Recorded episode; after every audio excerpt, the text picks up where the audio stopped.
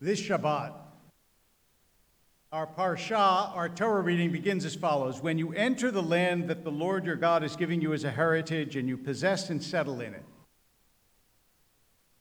what do you think the first thing is you have to do once you enter the land and you possess and settle in it? You'll take some of the first fruit of the soil which you harvest from the land, put it in a basket, and go to the place where God has established. Go to the priest in charge and say to him, I acknowledge that God has allowed me to enter the land. In other words, the first thing you do is pay taxes. It's true. That's what you do.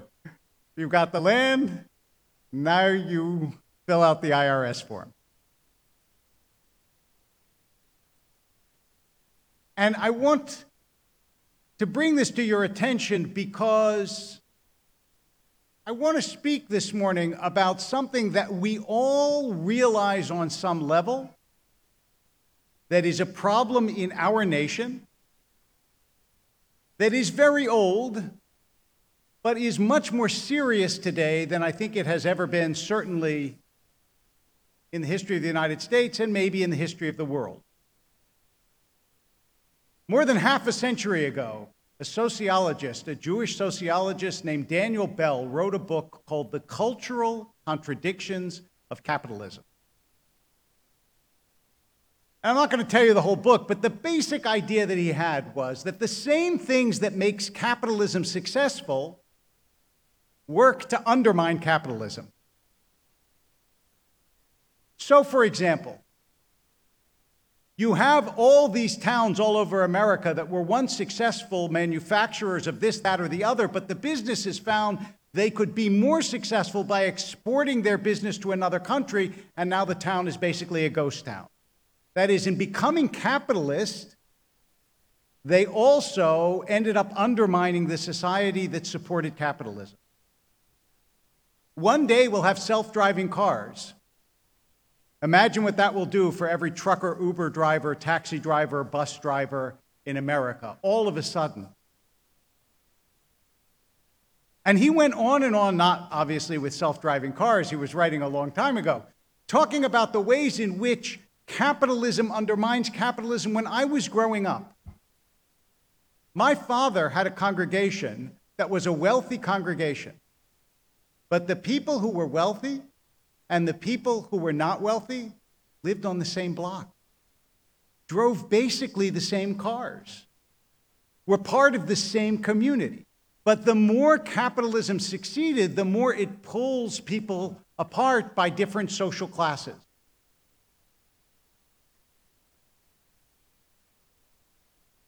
And so, Bell said, capitalism has to be aware of capitalism's own contradictions so that capitalism can continue to do what it is that it does so well.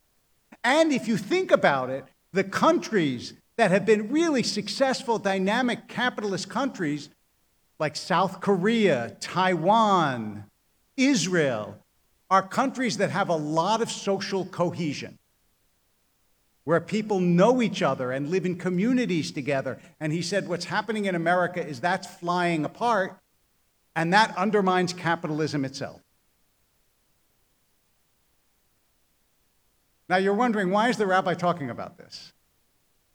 You, has he all of a sudden become Marxist in his old age? No, I have not.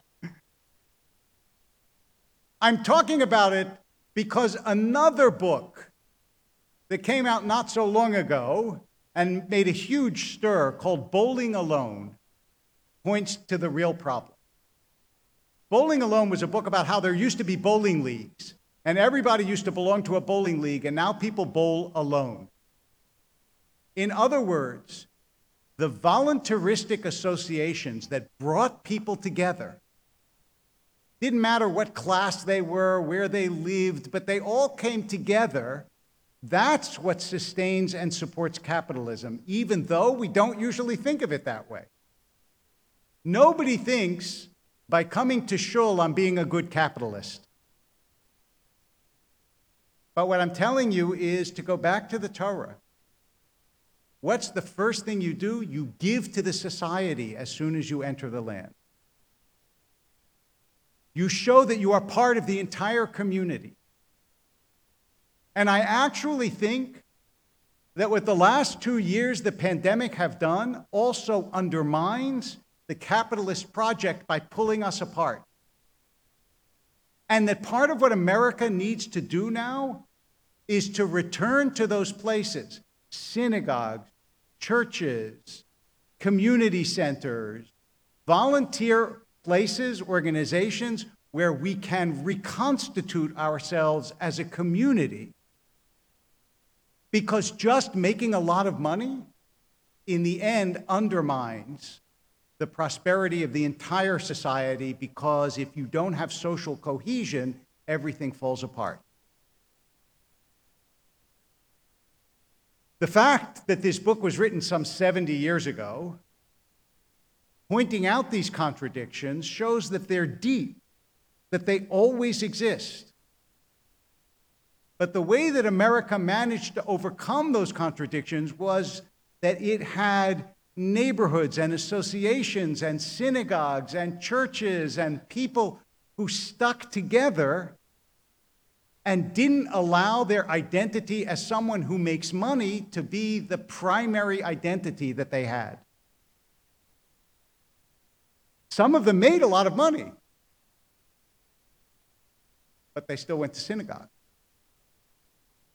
They still knew people around them. They were still part of associations. They would still give food at soup kitchens. In other words, they still felt part of a community. We see this in what's happening to the family. We see this what's happening in our synagogues, and we see it what's happening all across America where people don't even speak to one another because they feel so separate. So I think once again, the Torah gives us the answer, which is this voluntaristic spirit that says it's not only about me. Because weirdly, a society that is only about you will end up being a society that will not be about you. The only way it can be in part about me is if it's also about you. And the only way we can keep this project going if, if it's not an individual project, but an American project. And we recognize that the community is essential for the individual to thrive, just as individual autonomy is essential for innovation and dynamism and ultimately the community to thrive. But they are symbiotic, they go together. Without a strong community, you don't get dynamic individuals. And without dynamic individuals, you don't have much of a community. So, what is the bottom line lesson? If you haven't renewed your membership for the high holidays, you are destroying capitalism. That's the message. I grant you, it took me a little while to get there. But join us. That's who we are. That's what we do. That is how we save America. Shabbat Shalom.